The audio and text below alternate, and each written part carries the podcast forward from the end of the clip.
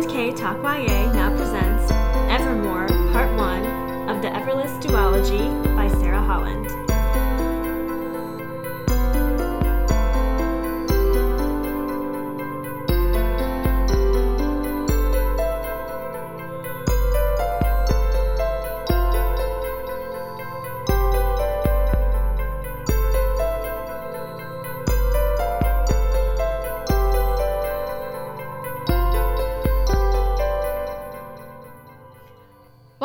Welcome back to M&K Talk YA, I'm Marissa Snyder, and I'm Kitty Bradford. and this is our Young Adult Fiction Podcast. And this week we read up to chapter 15 of the second book in the Everless series by Sara Holland. This book was called Evermore. Yep. And I felt like it was really different from the first book. Did you feel that way?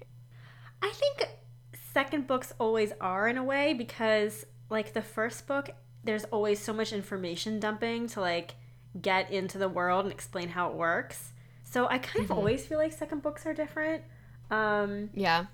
but yeah, I mean I, I definitely agree. Uh Jules is in a much different place now than she was before in Everless. She is like wanted for two murders that she did not commit. And she's kind of on the run. Yeah, and I guess so part of me kind of was thinking at the end of the first book and at this point in the second book, what has really changed? And I feel like a lot happened, but nothing really changed, which sounds like a weird thing to say, but Well, we're we're not any closer to figuring out how she's going to kind of resolve everything. Like we have the players in place, like we have the sorceress, Caro, we know she's bad. We know Liam is now good and is trying to help her. We're learning a little bit more about the history of the alchemist and the sorceress and mm-hmm. like delving into past lives. But I really don't know like how Caro is going to be destroyed. Well, yeah, and I mean, we so at the end of the f- last book, we ran away. Liam helped us escape, and our plan at that point was to like get ready to fight the sorceress. Right. And this book, we get caught, and then we kind of repeated the same thing. We ran away with Liam's help, and now we're hiding and trying to prepare to fight the sorceress. And again, it felt like a lot happened. Like I didn't feel like nothing was happening while I was reading it, but when I was just kind of doing that, like, okay, so how far have we come? I was sort of like, wait, I feel like we just repeated some of the same stuff. That's very true because there is a pattern of like Liam trying to rescue or like get Jules away, and then Jules just ignoring his advice and is like, "Oh, let me just make a pit stop at Crofton to visit my good friend Emma." Ugh. And it's like she won't stay away. Like she can't help herself. She's she she's so close to safety, and she keeps turning her back on it to make dumb choices. Well, and I don't really blame her. Like, I know she's just so lost, and like, what a weird thing to be like, oh, yeah, you had 11 previous lives, and you're like this kind of bad guy in this religious story that you thought was false growing up. Kind of like, I mean, like, I guess that is a little jarring when you like- put it that way. and I still feel like, you know, everyone else knows more than she does, and you see her struggling with that even with Liam now, where, you know, he like brought her to one of her past life homes.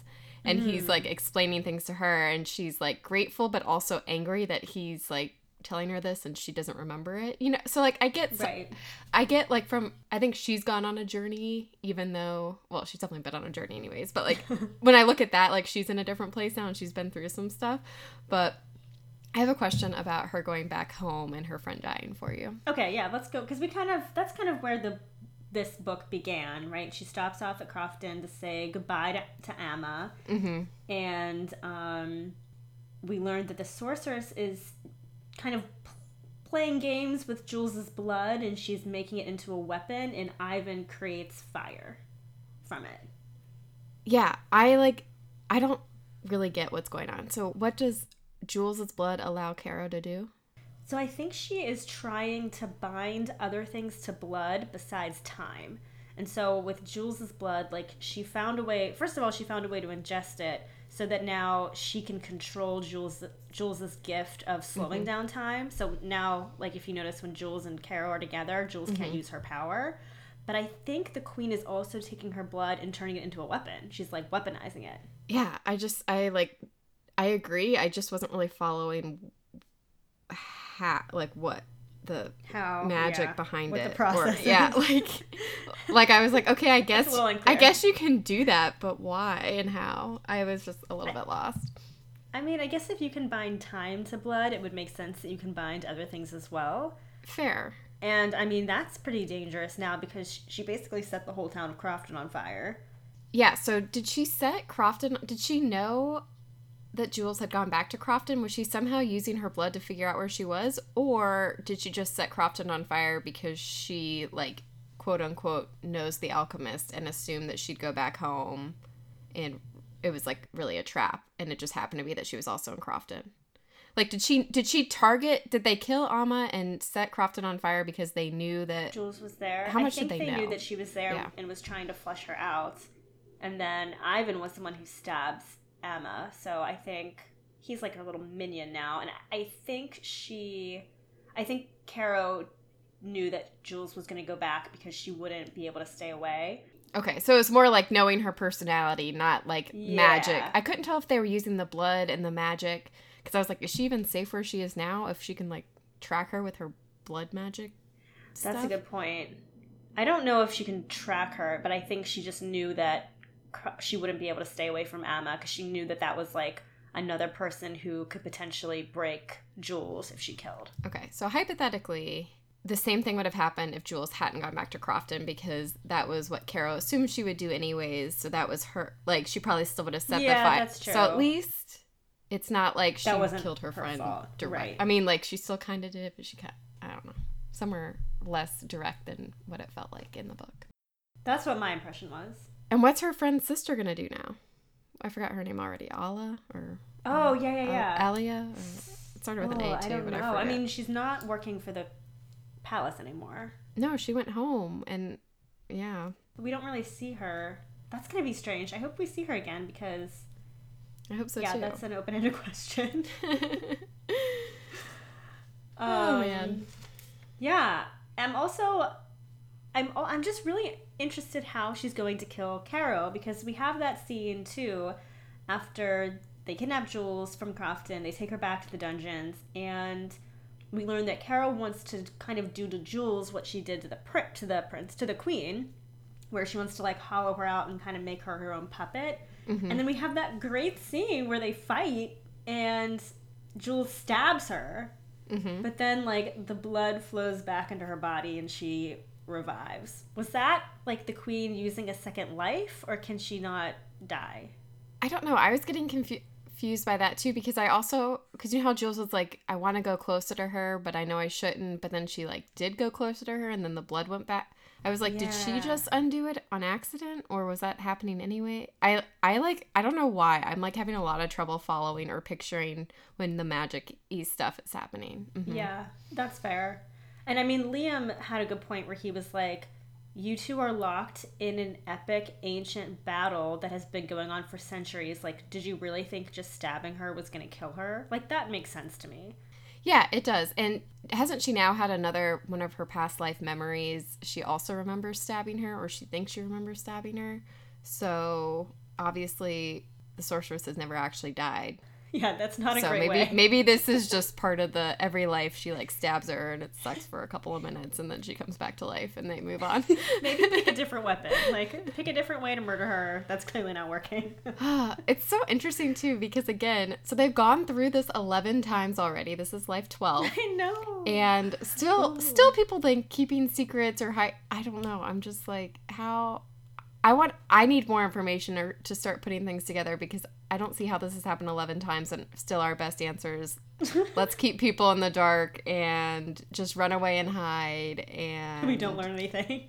even things like wouldn't one of the other alchemists have figured out that the sorceress was the queen's servant and shared it with the like alchemist fault like the secret committee who's protecting the alchemist like wouldn't other people know that Caro was the bad guy before this You would think.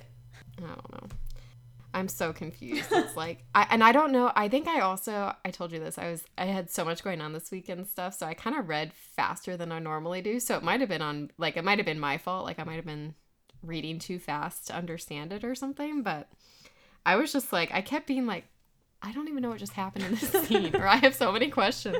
Mostly just about the rules of the magic. I feel like I just don't really understand the magic in this world very well. I agree. Even like when she goes back to her hometown or whatever. Oh, Beltwood.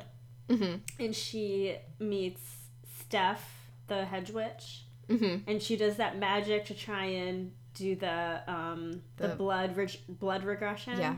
Even that Mhm. scene, I was like, what is she doing? Like they were like throwing all this stuff together and then she like conjures a flower that she eats, like a smoke flower. I don't know. It's like the magic doesn't make a whole lot of sense to me, so I agree with you on that. And part of me is like, oh, maybe that's the point because we're like kind of on this journey with Jules and she doesn't really know who she is or what she's capable. Like part of me is like, okay, but I still feel like I'm I was just starting to get on board with the time is blood is coins Yeah. is melted and yada yada. So now I'm like, now we just added like five more dimensions and I got left behind. But And also we have new characters, right? Yes, we do. We have Elias. hmm so that's just one of Liam's school friends Mm-hmm. who doesn't live there. Or where does where is he from? I was kind of confused. So we don't know. We know he's from a different country where their blood is not tied to time. That's all we know. So does that mean though that he like came over when the queen opened the borders for a minute and then moved there, but his blood isn't tied to time because he's not a descendant of one of those people? Or Good question. because he went to school in this yeah, in Bellwood, which is part of the country. Yeah. so even that was confusing me. That's a good question. That's such a good point. I didn't even think of that. So you ask so many good questions that I don't have answers to, and I'm just reading it like, of course, they're old school friends. Well, I think it, it, it's good and bad, you know, the way we set up this podcast. Where I think if I were reading this book on my own, because it is like a lot's happening, like, you know, and the chapters end at good places and it's quick, I feel like I would have just sat down and like finished the book and I wouldn't have stopped and like been like, what should I research? And then really like reflected mm-hmm. on the like it it does force me to think about books a little bit differently than I sometimes normally would so yeah. Yeah. Both a blessing and a curse, I would say. Exactly. Yeah. Yeah. Sometimes it's great, and I'm like, oh, I've got so many more dimensions that I understand. And other times I'm like, I don't even know what I just read. But I hope we learn more about these people because we have Elias and then we have Dana, hmm who I love that scene where they rescue Jules in the boat and Jules Mhm. like jumps off the balcony during the coronation ball. That was Mhm. probably my favorite scene. And when she turned on Liam and Yeah. to try to protect him, and yeah, stabs him, pretends to stab him. and I thought that was a cool use of her power, and I understood that part where she was like, okay, I can focus my like time power on these objects and make them age faster. Like that made sense to me as a I can manipulate time, and this is how I'm gonna manipulate. Like that part I followed, so that was a cool scene. And even like when she tries to rewind time when Emma dies, and then she realizes the wrongness of it and she stops herself. I like that too because I was like, okay, at least there's limits to this power. You know, she's not gonna like rewind time to bring people back from the dead. yeah. I was relieved about that. Although I also was like, why didn't you try this when the queen was stabbed and Roan was stabbed? Because that was like a Yeah. second. Because I feel like there's got to be an amount of t- I don't know. Like a point by which it's too late. Yeah, but also in general, bringing people back from the dead gets kind of like, if you can do that, what else can you do? Yeah. Yeah, so I hope we see these other people. Um, we also need some kind of reconciliation with Ina because sh- Jules did not tell Ina so far that Mhm. she's innocent, and Ina still believes that she killed Roan and the Queen. So she, Ina's not very happy with her sister. She did more than not tell her. She encouraged the lie Yeah, to protect her, but she basically like was like, "Here's my reason for doing it."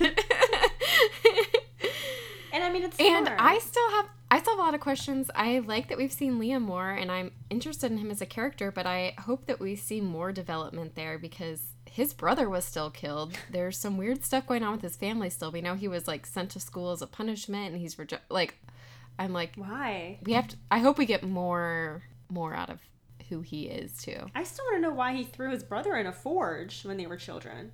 I assume it was an accident, but I agree. There should be we should address it a little bit. It should definitely come out clearly that it was an accident because was that the reason he was sent to Belmore? Like, I don't think so. Yeah, but why was he sent to Belmore? Throwing your brother in a forge would be a good reason. And if it wasn't because, like, if they weren't, if they did get along, if that was just an accident, whatever.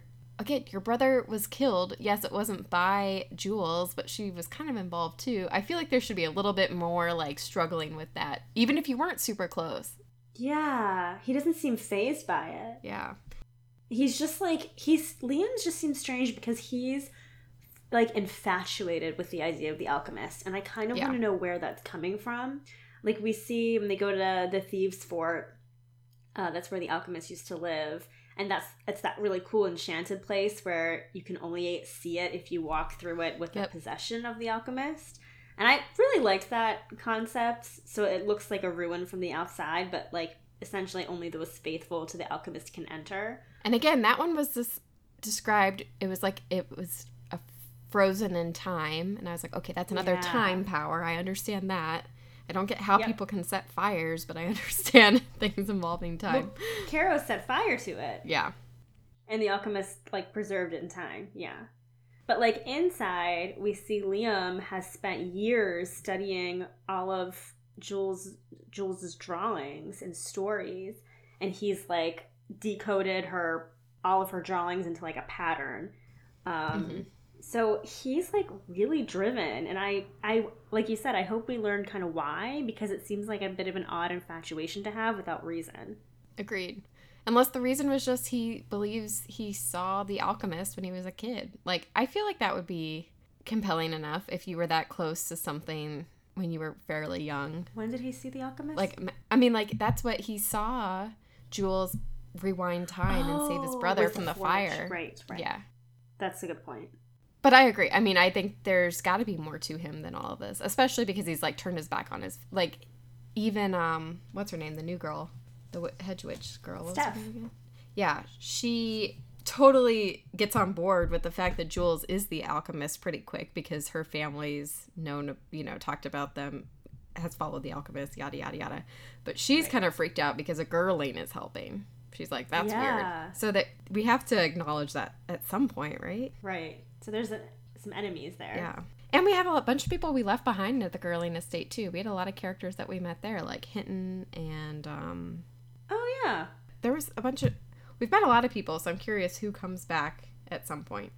Yeah. Like even Elias and, and uh what was her name? Donna. Dana. Yeah. Even they we didn't really get to know them very well. Are they gonna come back or were they just like a tool to help us get out of that I hope they come back. I hope so too. And I hope there's it feels like there's so many more people who know and have helped the alchemists in the past. I'm I want like more information to start being shared and Jules to like have a memory that makes maybe not a lot of sense, but a little bit of sense. Uh, yeah. Right now they are not coming together very clearly. Although we do have.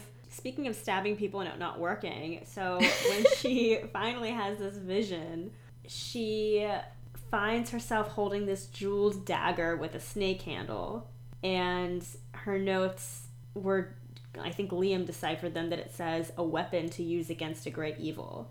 So that also was kind of like weird to me because I'm like, okay, I guess she's gonna defeat Caro by stabbing her with this dagger, but what is so great about this dagger? Like, well, yeah, doesn't it seem really similar to stabbing her with a knife, which we know doesn't work? Exactly. That's why when I got there, I was like, wait, we've been here, we've done this. Yeah, like, let's melt her or something, or poison her, or do something different. Yeah. And I don't understand where this weapon came from, why she's like having visions of it, why it's the weapon to use against. It just it doesn't really make sense to me. We also we still don't even know all that much about the fox and the snake. Right. like they've been referenced a lot. So I actually I looked up if there were any good fables about foxes and snakes to see if it was like some I common that. thing that I um, and I found two, Okay. but neither one I think has anything to do with this book, but that's okay. so I don't even know where this one came from. It doesn't even have a good description, but I looked up fox and snake fables and I came across this one. Hmm. So once a fox lived in a forest, and one fine morning he was walking through the forest and he was bored. so he was passing by a huge, long, giant snake that was lying under some trees.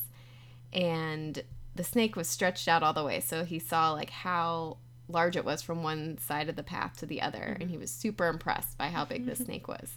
So he thought to himself, wow, that's a large snake. It must eat a lot in order to get that big. And then he was like, I wish I was as large as this snake. So what I need to do is I need to lie on the ground and stretch out my body.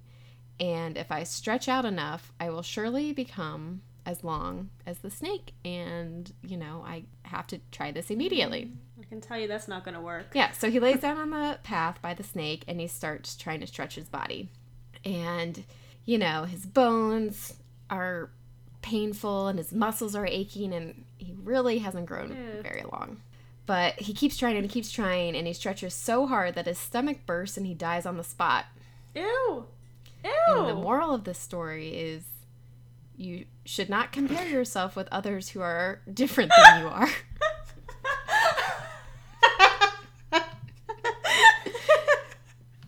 oh my goodness. Isn't that weird? I don't think that has anything to do with this book. And then this is the other one. This is an Aesop's fable. I love fables so much because they're so creepy. and it's it kind of feels like just sometimes I think about like who wrote a some fables are like you know really kind of stick with you and have a good message, and sometimes I'm just like what the like I don't even know. Can I tell you a story real quick? Yeah, please. It's horrifying. Um, But it reminded me of that snake story because um, when I was in high school, one of my teachers told me a story that has stayed with me ever since. Um, one of, I think it was, I don't know, like a niece of a, school, a teacher or something, she had a pet snake. hmm and she really liked the snake like it was her buddy and it was like a, one of those big big snakes and Okay. she used to take it out of the cage and put it on her bed with her while she did homework and it was just like their thing. Mhm. and then uh, and then apparently the snake started stretching itself out next to her like you said like it was just instead of coiled it was just like one long snake. And like while she was laying on her bed doing homework the snake would like stretch out beside her. And it kept doing it. And so finally she was like this is kind of weird like let me just ask the vet what's going on. So Yeah. she t- asked the vet and the vet got really quiet. And the vet was like you need to not put this snake on your bed anymore and the girl was like why and the vet was like well in the wild if a snake is trying to determine if it can eat a uh, eat something eat an animal it stretches itself out next to it to see if it'll fit Oh so it was the snake was sizing her up to see if it could eat her Oh my goodness. Did she keep the snake? I what did she do? i don't know but isn't that terrifying Also, okay, this is completely unrelated, but I was just Toby barked while you were telling that story, and I was thinking about isn't it kind of crazy that a vet knows stuff about snakes and stuff about dogs? Like, don't those seem like they should be completely different yeah animals? thank god they're Oh, very different animals Okay, yeah, yeah. Toby does stretch out next to me on the bed, but Banjo would never eat me.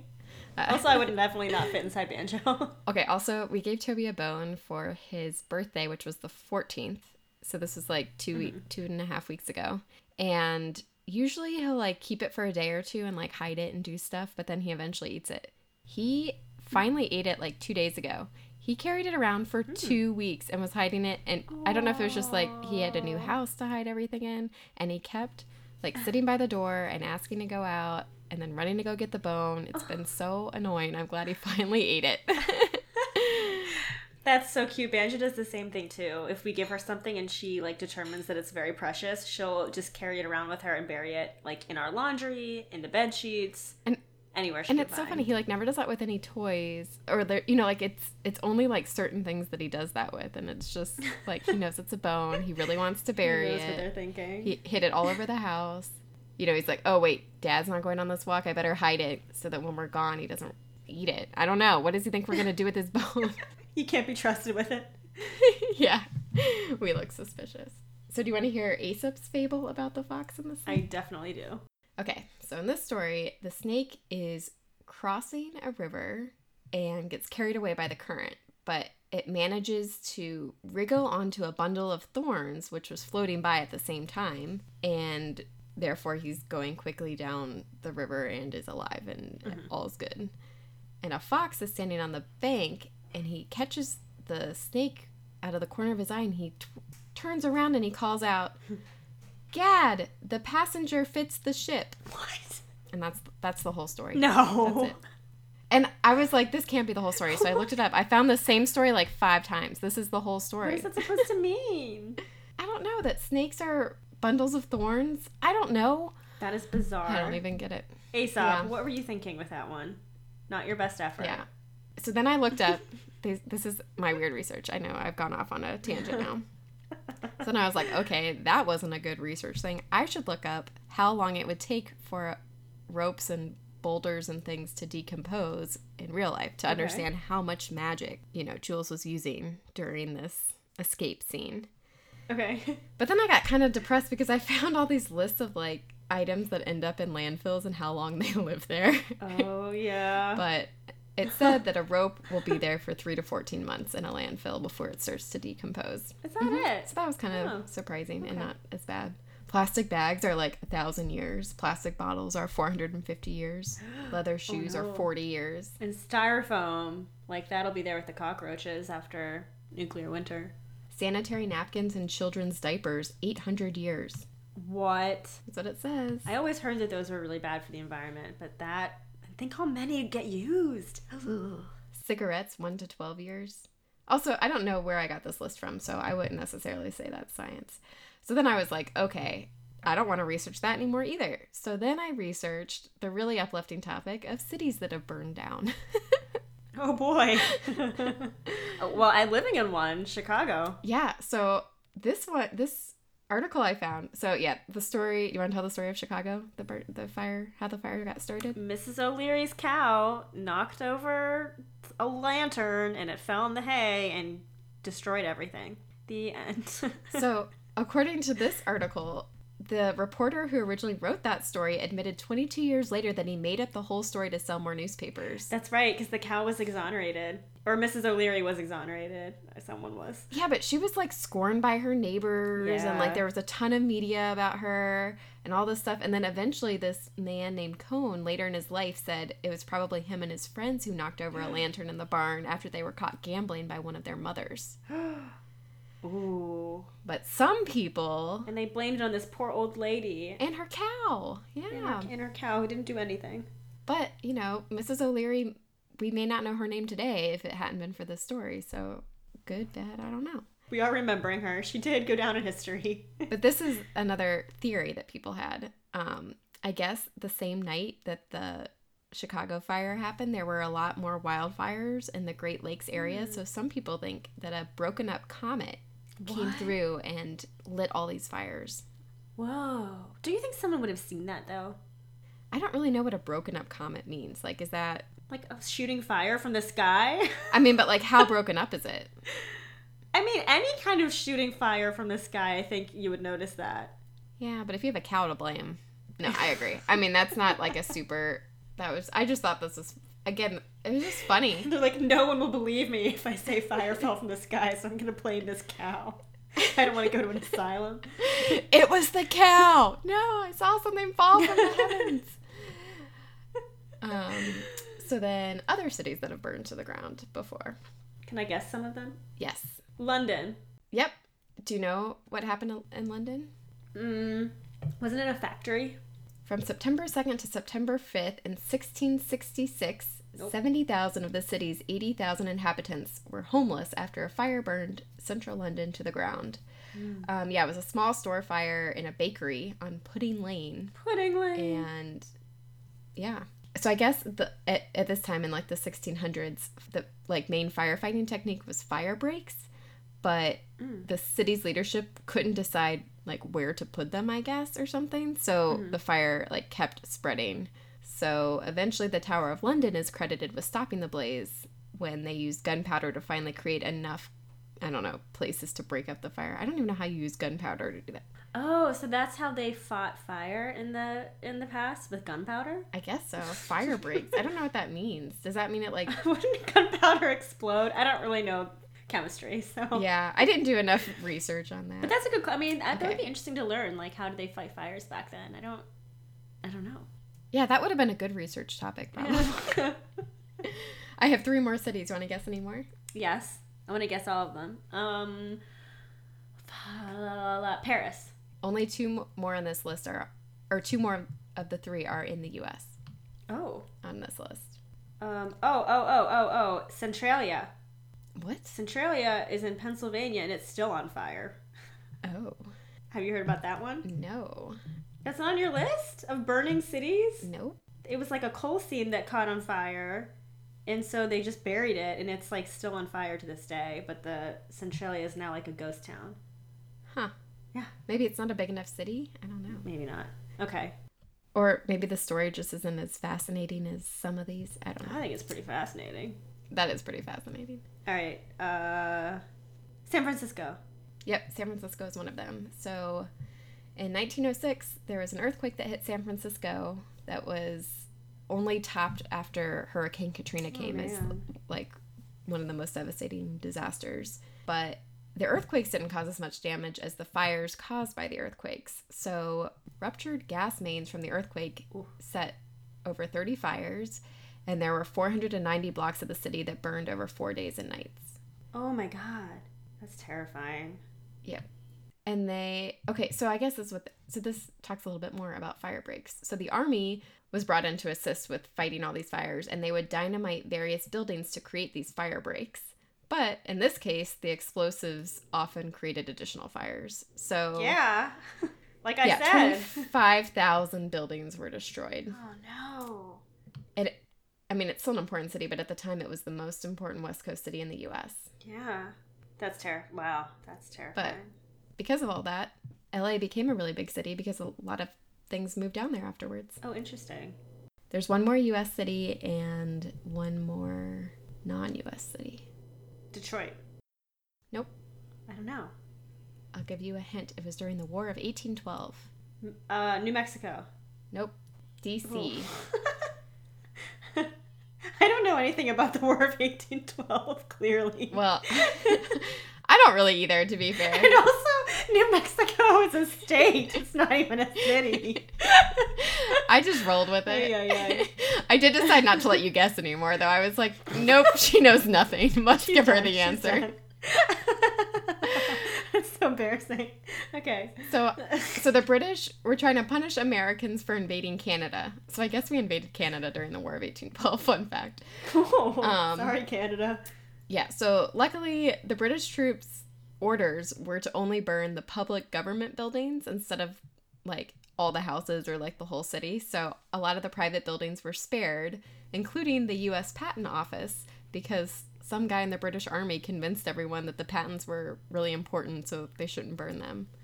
So I actually do remember that because that's the whole thing. Like we had to rebuild the White House. yeah, so they and they talked about moving the capital to Cincinnati afterwards, but Oh, the Washington business people convinced them to rebuild in the capital. I didn't like that idea. And then the last one on my list is Tokyo. Ooh, would not have guessed that one. Gosh, could you imagine if it caught on fire today? Well, and this was also more of a military attack, not like some Oh, dumb okay. cow thing. So during like when Hiroshima and Nagasaki when that was happening, there was Mhm. also a huge firestorm firebombing of Tokyo by American Oh, wow. troops on March 9th. Um, there were 335 B 29 Super Fortress bombers that took Oh, off en route to Tokyo. And they actually said um, if you don't count the radiation poisoning later that ended up killing a lot of people, this was more devastating. Like, more people died than from the nukes themselves in this attack. Oh attack. my goodness. So, yeah, 1,700 tons of bombs were dropped, destroying 16 square miles of the city and killing over 100,000 people. Oh my, hundred thousand people. Oh my gosh, that's so scary. Yep. So, and this, the final piece of this article says here's what you should keep in mind if you're designing a city or something. Mm. You should use flame resistant material because people used wood way after we had other material because it was like cheap and easy and yada yada. Yeah.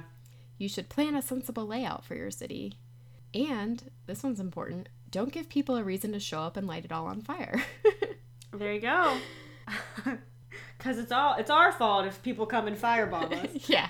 Or someone got caught gambling, or a cow stood too close to a lantern. Or some baker was not watching his buns, set Pudding Lane on fire. I love that. I love that there's a bakery on Pudding Lane. Agreed. So great. So, yeah, Okay, well, I did some research into uh, repressed memories Oh, that was smart. because I thought it was interesting when she was trying to do the whole memory regression blood thing, blood Mhm. regression, um, to try and like bring back memories that she had when she was younger or from past lives. And there's like a lot you can learn about repressed memories, and it's actually really controversial. So there are some studies that say that repressed memories are memories that have been blocked unconsciously due to um, stress or trauma. So uh, most repressed memories have something to do with um, you know something really bad that happened you see it a lot in victims of war um, natural disasters uh, victims of rape um, and are other kinds of assault. Those are usually when memories get repressed as like a survival mechanism but some psychologists don't believe in repressed memories or don't buy into it because they think that it's actually creating false memories instead of recovering actual memories.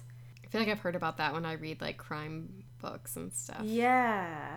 So there was a classic experiment in memory research done by a woman named Elizabeth Loftus, and it became the it became known as the Lost in the Mall experiment. Okay. And so she was trying to prove that traumatic amnesia or repressed memories, that the act of recalling them can actually implant false memories in your mind, which are Okay. called pseudo memories, which you did some research on pseudo memories previously. Yep. So in the Lost in the Mall experiment, um, subjects were given a booklet. And in that booklet, there were three accounts of real childhood events from their past written by family members. So they'd be like, Oh, remember that time we went to Disney World and you threw up on the teacup ride? Things like that. And then Uh-huh. in all of them, they also included a fourth account of a, of a completely false event of being lost in a shopping mall. So there'd be this Okay. the story being like, "Oh, remember that time we went to a shopping mall and we we lost you and you were terrified and we couldn't find you." And they said a quarter of the subjects after reading all of these counts, a quarter of the subjects reported remembering this fictitious event and were able to elaborate on it with a lot of detail. Wow. Yeah. And so this kind of experiment also led to a lot of other ones being done.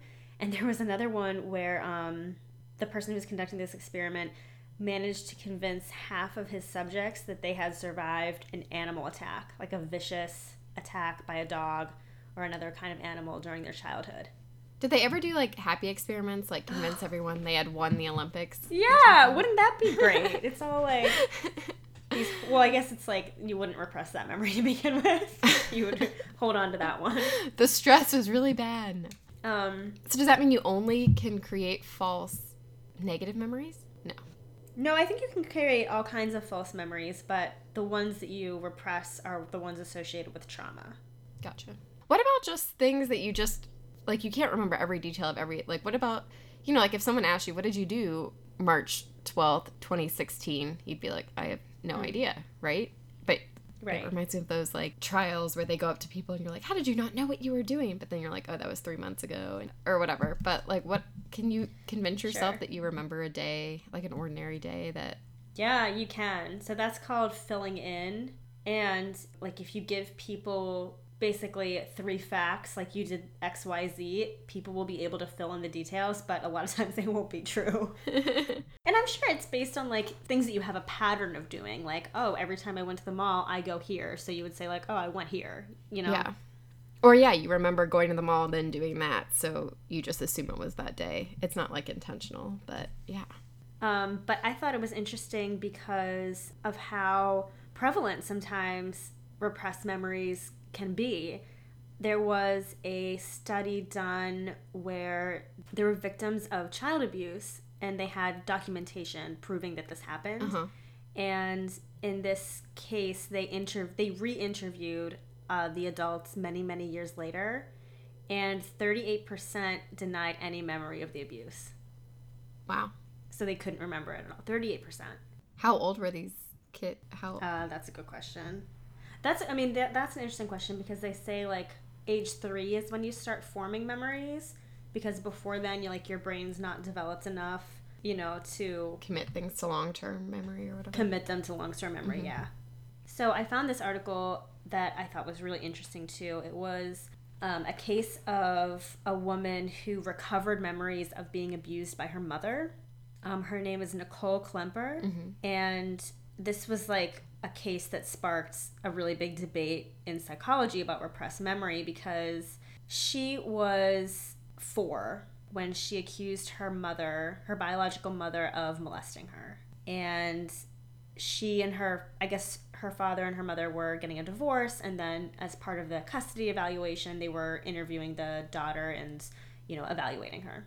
Um, and this four year old girl mentioned that her mother had molested her. And, oh, I guess she's she's six by then. So it, she was six, actually. And she's describing this in detail how this happened.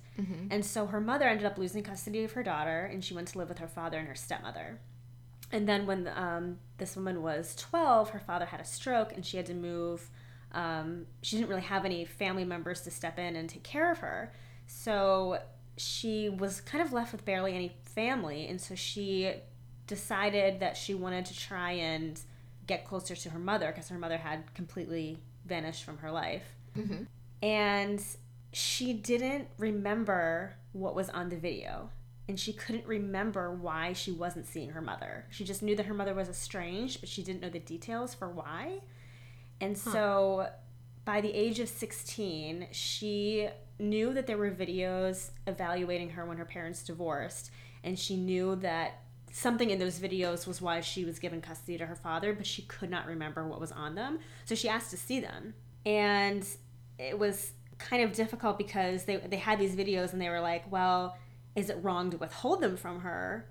But, you know, you can't just like send the 17 year old these videos and like say, hey, here you go, and have her see this thing unfold where she admits to being abused by her mother. So she uh, watched it with with someone like the people who had the videos they were like come in and we'll watch them together and like we will handle this we won't just let you have to handle this by yourself hmm.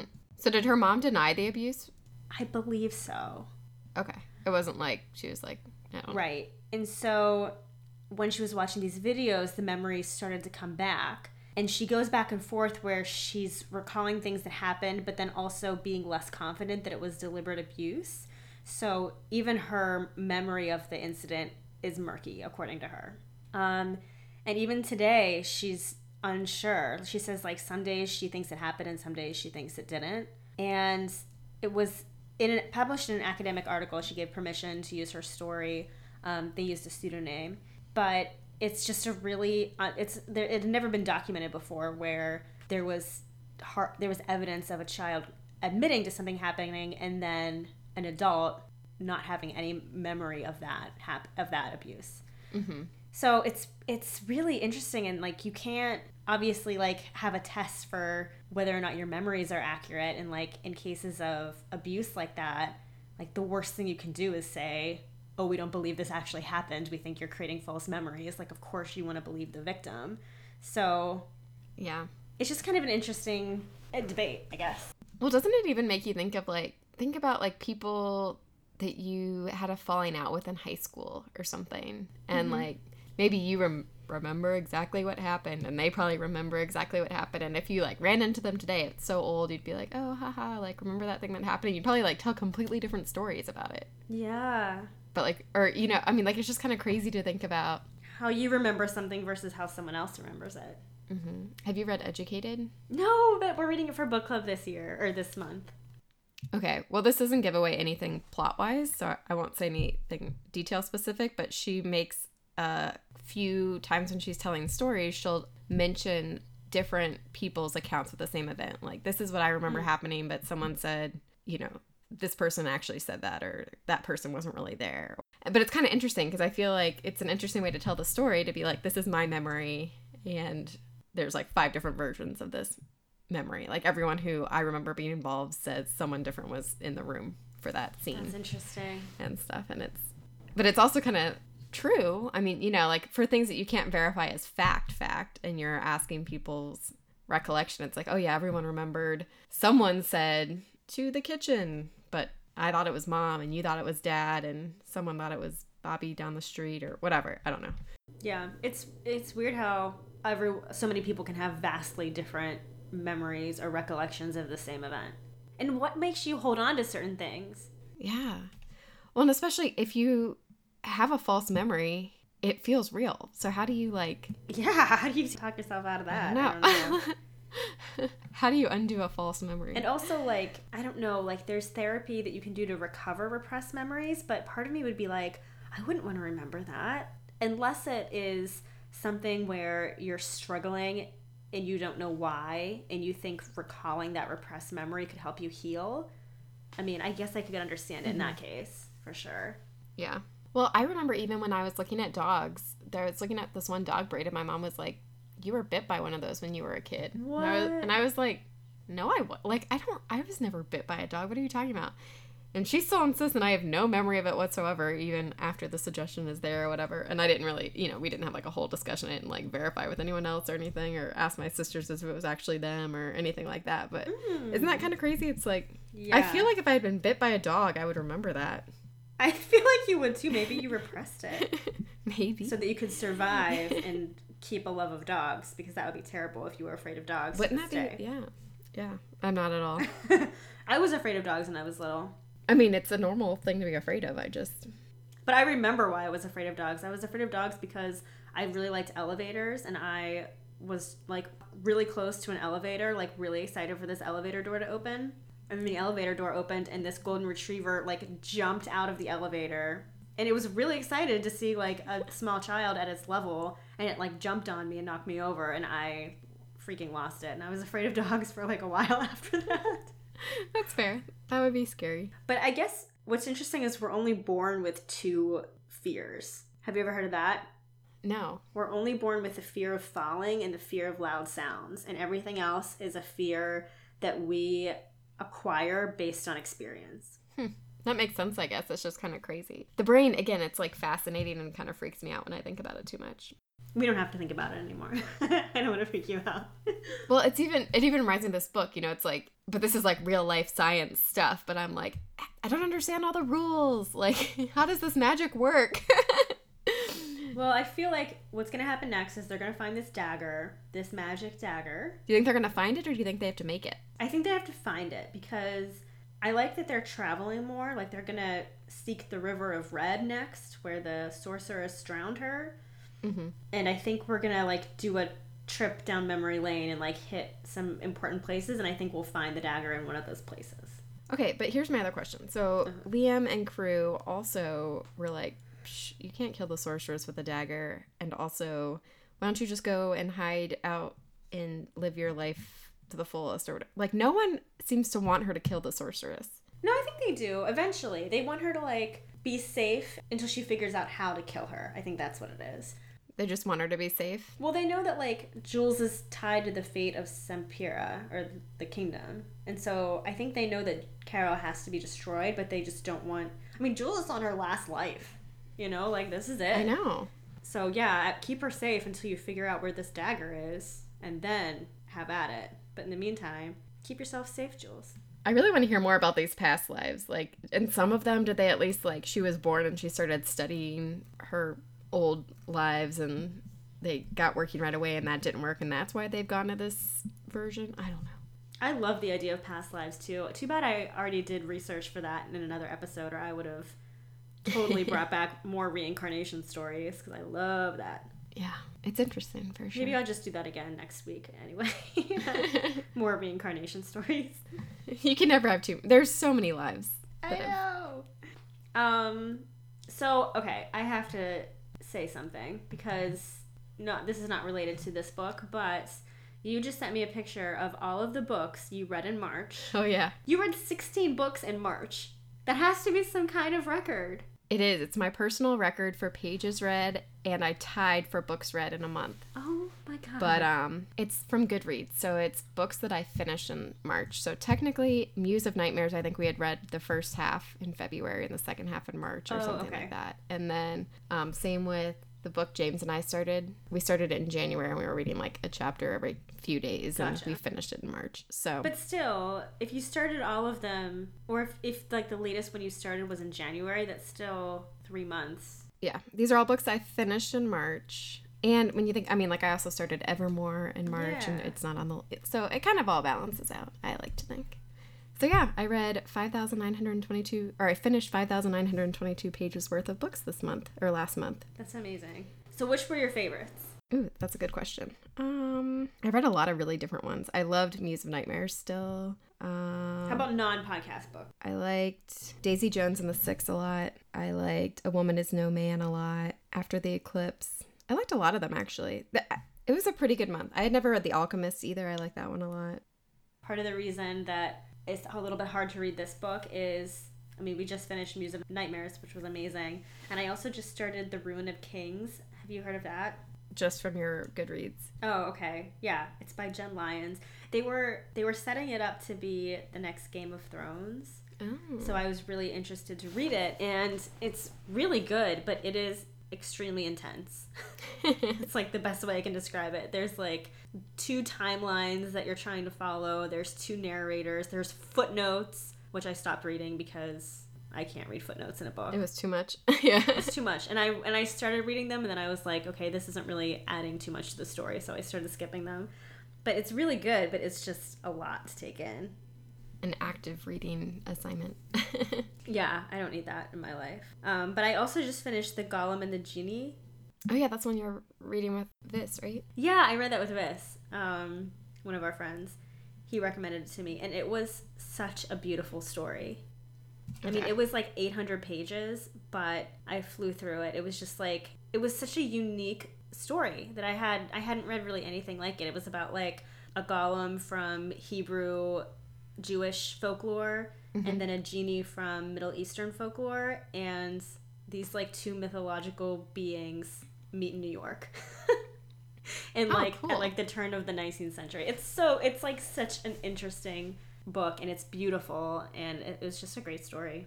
I'll have to check that one out. Highly recommend. It was funny because again, I follow you on Goodreads, and you said it was 800 pages, but the first version of it that you had on your Goodreads was like a lot shorter, and I was like, ooh, like she's almost done. And then all of a sudden, you had read more pages. You had read like 300 out of 250 pages, and I was like, what is happening? It's a time warp. this math doesn't make sense. Did you read Yeah. um The Steel Prince yet? The first volume of the Shades of Magic graphic novel? I have not. I just finished it today. Did you like it? I did. I think it's like the backstory is pretty interesting. Um, I kind of felt the way that you did about this book though, where like a lot was happening, and I was like, "What is going on?" like, I think it's hard sometimes to tell a story in just pictures, so and like a little bit of dialogue. So that was my only complaint. But the illustrations are really cool. Cool. I'll have to check it out. Who illustrated it? Not her, right? Um, no, it was illustrated by Andrea Olimpieri. That's a cool name. Isn't that great? Cool. And Marissa Meyer for the month of April is doing a 30 day creativity challenge. Are you starting that with me? I'm on board. I don't know anything about it though. You just sent it to me today. I don't really know much about it either. I, I think sh- today it was like clean off your desk or something. oh wait, did it? Did uh, was there a prompt that I missed? Yep. Oh crap! You're already behind. I'm already behind. Where do I find it? If you do you follow her, Marissa Meyer author is her name. Oh, I follow her. Day one, tidy your workspace. The first prompt is to prep our workspace. So basically, wherever that is, whatever she said, you know, keep the stuff that Clean your shit helps you, but create a space for the next 30 days where you can work. So I, I did laundry today. Does that count? sure.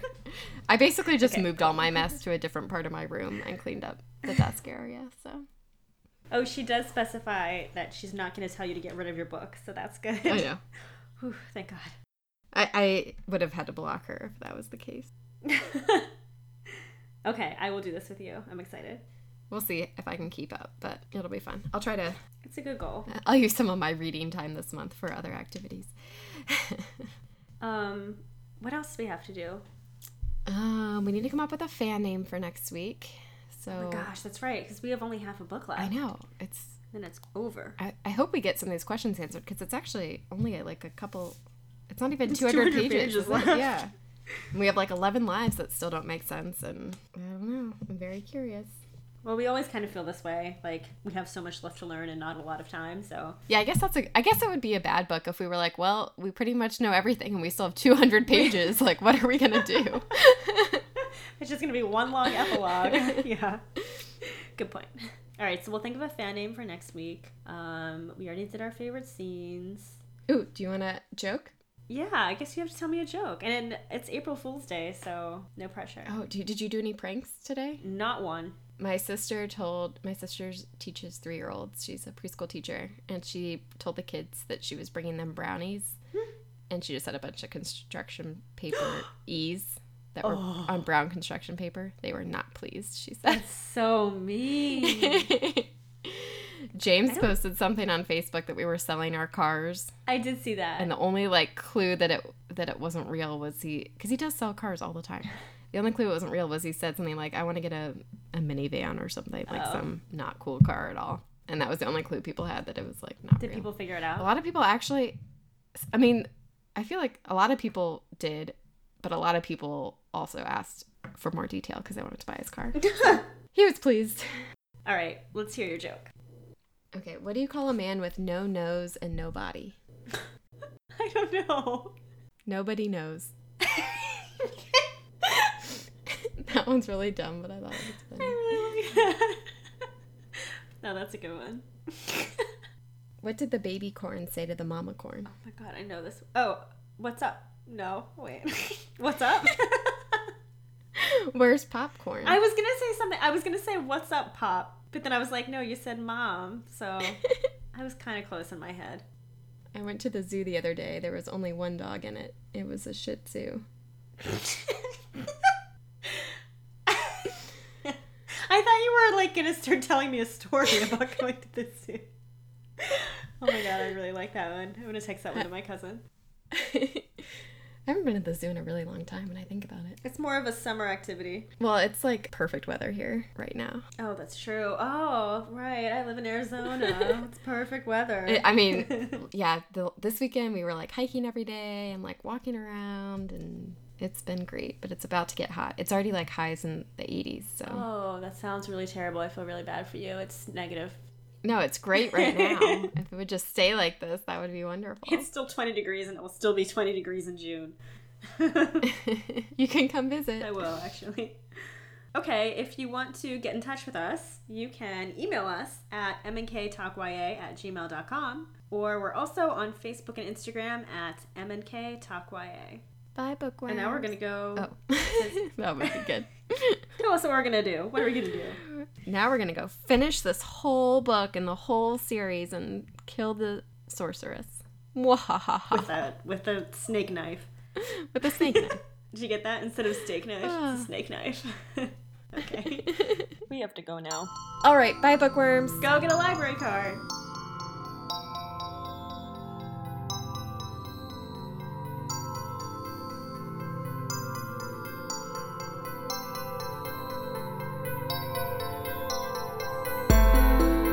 Talk YA is produced and edited by Marissa Snyder and Katie Bradford. Original music composition by Timothy Milkey. Logo design by Marissa Snyder. For updates and extras, visit mnktalkya.com or follow us on Instagram and Facebook. And if you haven't already, please rate, review, and subscribe on iTunes. We would like to thank James Tobias, Chad Snyder, Meredith Kelfie, and Michael Howard for all of their support. Thanks for listening, and see you next time.